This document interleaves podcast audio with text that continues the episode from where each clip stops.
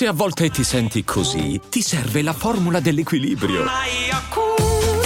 Yakult Balance, 20 miliardi di probiotici LCS più la vitamina D per ossa e muscoli. Hiring for your small business? If you're not looking for professionals on LinkedIn, you're looking in the wrong place. That's like looking for your car keys in a fish tank. LinkedIn helps you hire professionals you can't find anywhere else, even those who aren't actively searching for a new job but might be open to the perfect role. In a given month, over 70% of LinkedIn users don't even visit other leading job sites. So start looking in the right place. With LinkedIn, you can hire professionals like a professional. Post your free job on linkedin.com/achieve today. Non mi sono mai sentito una persona portata per qualcosa. Quando ero a scuola vedevo tipo gli altri che erano bravi in qualunque cosa, dallo sport, con le ragazze, o erano più brillanti. Io ho sempre visto il mondo come una comparsa, c'ero ma non c'ero, perché non sapevo come presentarmi, cosa dire di me. Quando sai che gli altri hanno un ruolo ma tu ancora non hai capito bene il tuo, a scuola è tremenda, è molto cattiva la situazione, nel senso, se tu ti poni come una persona aperta ai amici, se non li hai sei visto come la persona chiusa, che ha problemi, quindi mi ha aiutato molto a uscire da quella situazione. Il primo grazie va ad Afrika Bambaataa. Sì, l'avete sentita 1000 volte questa storia, il tour di Afrika Bambaataa che praticamente importa in Italia il rap, perché qualcuno doveva pur farcelo sentire. Il secondo grazie invece va ad Ice One, il grande pioniere. Un altro grande grazie va a Neffa, DJ Graf e via dicendo.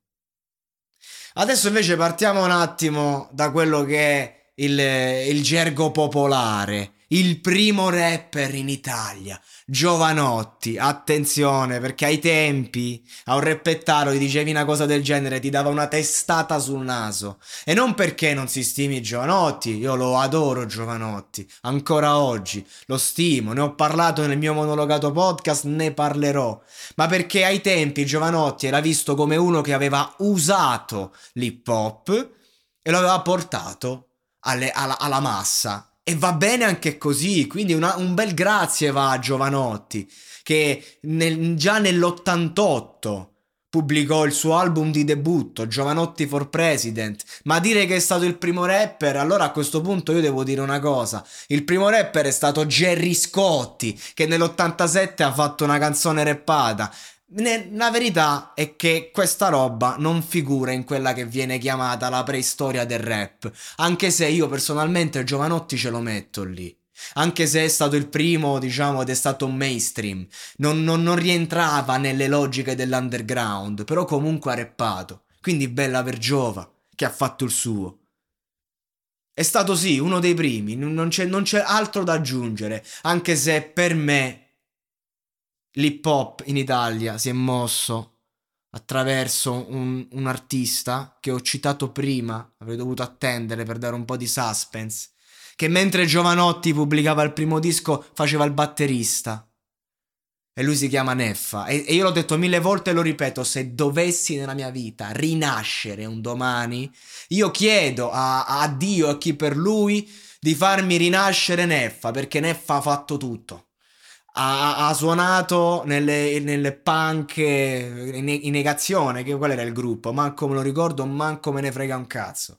Ha suonato da paura, poi ha fatto la storia del rap col gruppo e poi da solo, poi ha fatto un pop d'autore ma veramente di qualità, e ancora oggi, ma pure il napoletano. Ma a parte questa storia, Neffa appunto faceva il batterista, fino a che con DJ Graf e con Deda non ha formato i Sangue Misto. Ecco, per me, ragazzi, che cosa voleva dire ai tempi l'hip hop? Che voleva dire? Perché oggi prendo un microfono e quasi quasi spero di farne un lavoro. Ok, va bene. Ma se uno balla, se uno c'ha la street art dentro? No, perché io per esempio ho un amico che come lavoro è passato dai graffiti su un muro e adesso li fa negli appartamenti, certo, ma ai tempi non era fattibile. Ai tempi qualunque disciplina dell'hip hop tu andavi a intraprendere eri un fottuto criminale, e quindi se prendevi la bomboletta perché volevi semplicemente anche fare un tag eri uno che sporcava muri. Se volevi ballare, ma che cos'è questa roba? Sicuramente il ballo è quello classico, no? Se volevi fare il DJ, ma che è sta musica? Dateci la musica live, ma che è sta roba? E invece in ognuna di queste discipline c'era la rivoluzione. E in primis io ci metto il rap, ovvero la forma artistica per eccellenza, non per togliere al resto, ragazzi, assolutamente. E che io per esempio il talento della danza non ce l'ho. Io il talento dei graffiti non ce l'ho, penso di aver fatto i graffiti più brutti d'Italia, però uscivo e li facevo, era per sentirmi parte di qualcosa.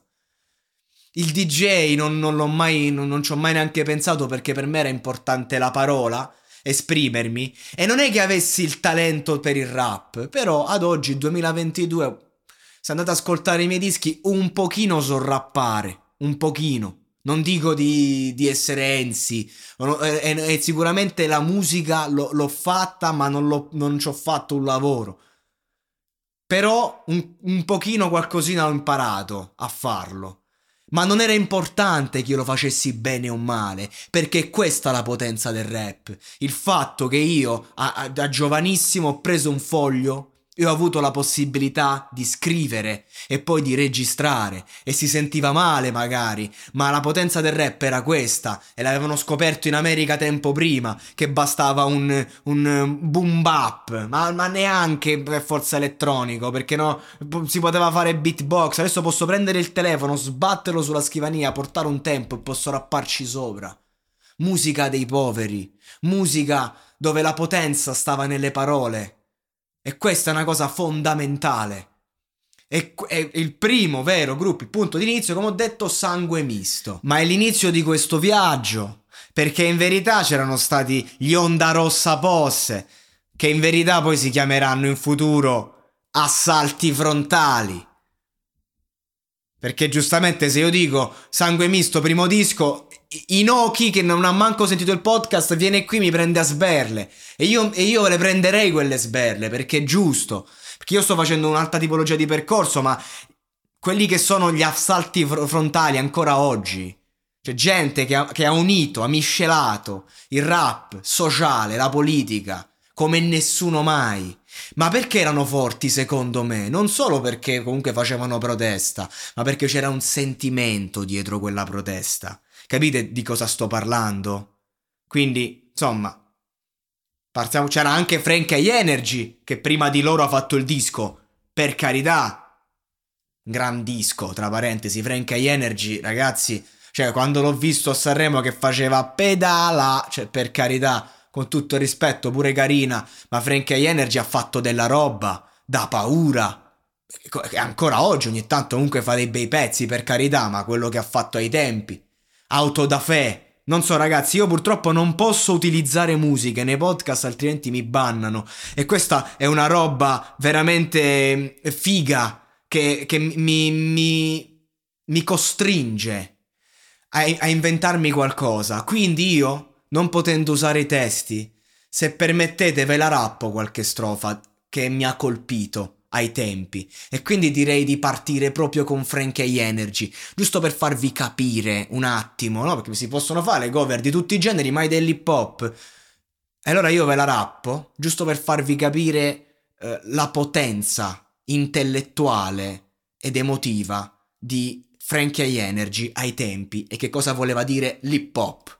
Prendo le distanze da me perché non voglio avere niente a cui spartire con me, da condividere con chi come me non fa nulla per correggersi. Sono il mio nemico, il più acerrimo, carceriere di me stesso, con la chiave in tasca invoco libertà, ma per adesso so che questa cella resterà sprangata a triplice mandata dall'interno. Sono l'anima dannata messa a guardia del mio inferno, reprimo ogni possibile me, inflessibile e inarrestabile nel mio restare fermo immobile. inutile, segno i giorni scorrere sul calendario, faccio la vittima, il mandante ed il sicario, io sono l'uomo nero che turbava i sogni quando li facevo, credevo di essere libero ma non mi conoscevo come adesso, ed ego non mi absolvo neanche quando mi confesso dei peccati che ho commesso, e guido un'auto da fè.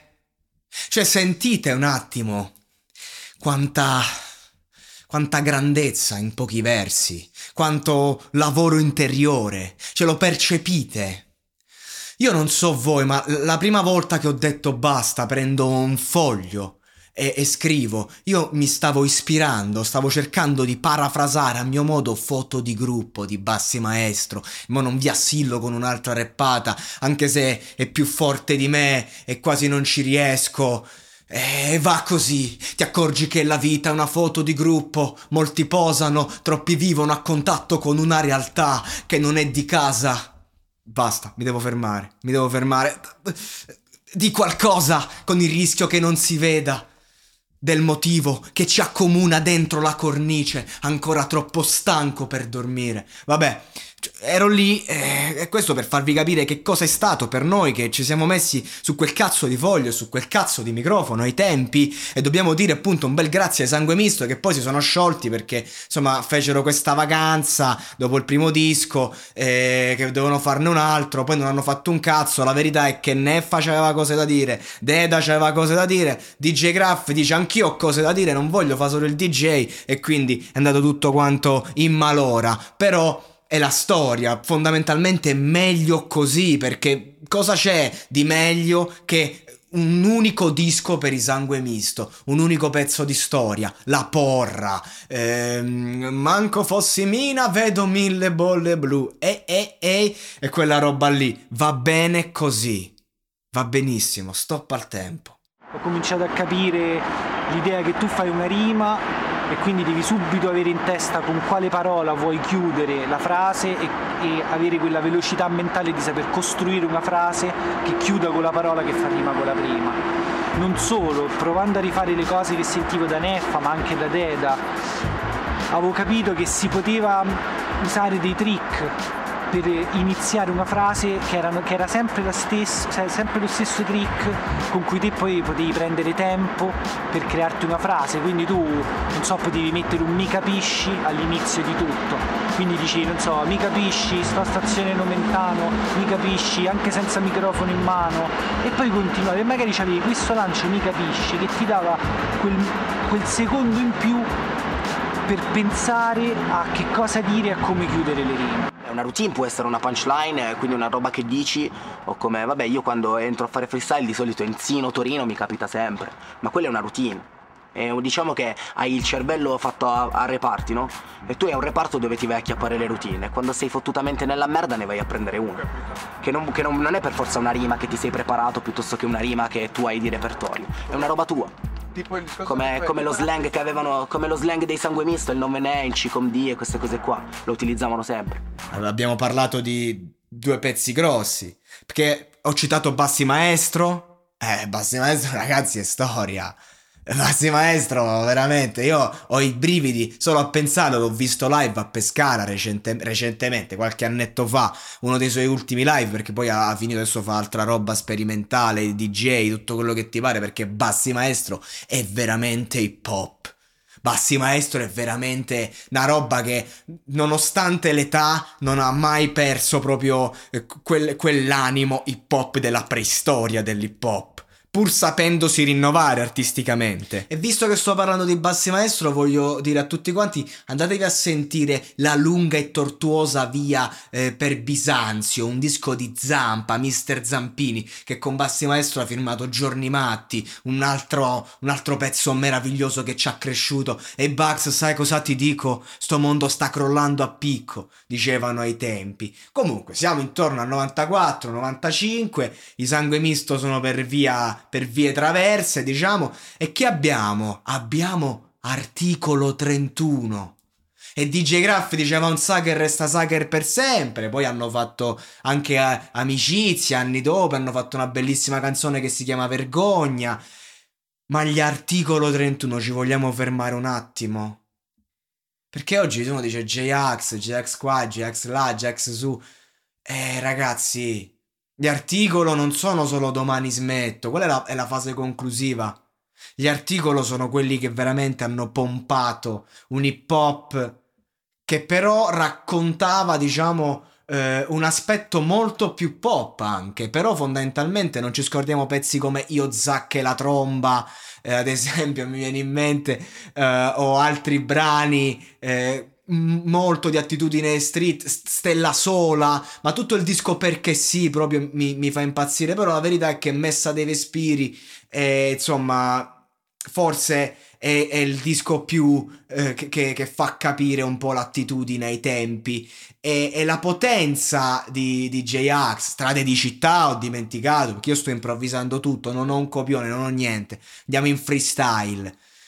Strade di città, insomma, dicevo, comunque J-Ax era veramente potente perché riusciva con i suoi testi a unire l'attitudine hip hop, però certi dischi rimangono poi nel tempo e nella storia proprio perché comunque toccano il cuore, perché l'hip hop comunque ha smesso di essere hip hop e poi si è dovuto un po' rimodernizzare grazie all'avvento di personaggi come Fibra e via dicendo, soprattutto insomma si stava cadendo soprattutto perché era diventato un hip hop che parlava di hip hop. E invece gli Articolo 31 sono un gruppo che secondo me ha parlato sempre e comunque di tematiche umane, e quindi per me loro sono veramente un tasto fondamentale di questa storia. E anche qui magari no, chi non sarà pienamente d'accordo, ma sto arrivando a quella gente che piacerebbe tanto al vecchio Inoki Ness, come Colle del Fomento. Quest'anno Fibra, tra l'altro, quante ne ha fatte, ne ha dette sul Colle, il nuovo disco Kaos. Anch'io sono un fan del Danno. Ecco, il Danno era considerato il freestyler più forte d'Italia, perché comunque, ragazzi, oggi sono tutti buoni anche a fare un minimo di freestyle decente con tutta la cultura hip hop che gira.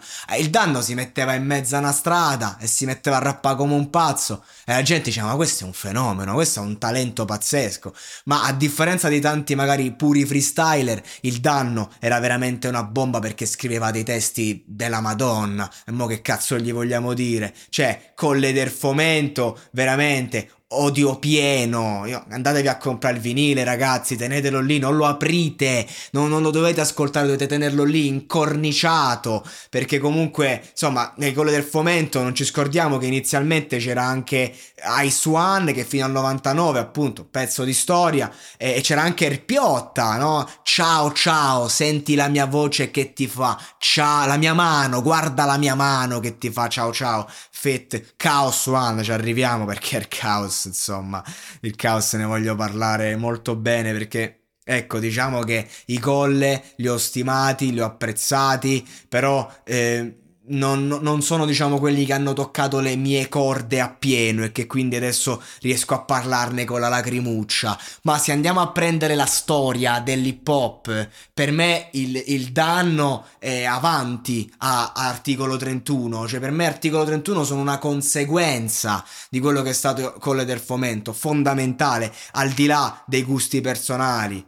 Così come Er Piotta, che per chi magari è stato amante, no, di ad esempio singoli come il Super Cafone, no, è un rap che ai tempi comunque diceva: che cazzo, questo qua che prende il Super Cafone, eccolo qua, cioè prende bene, prende di brutto. Il Piotta ha fatto un sacco di tracce, però anche lui è riuscito ad arrivare, diciamo, in una sfera molto anche commerciabile dell'hip hop. È uno che è riuscito a gestire un po' un aspetto che chi faceva parte di quell'underground non è riuscito a portare a quella roba lì. Che poi sto parlando, quella roba lì sarebbe il grande pubblico, perché il Super Cafone è una commercialata, se la andiamo a vedere da un lato, per quello che è il purista hip hop, e ci sta.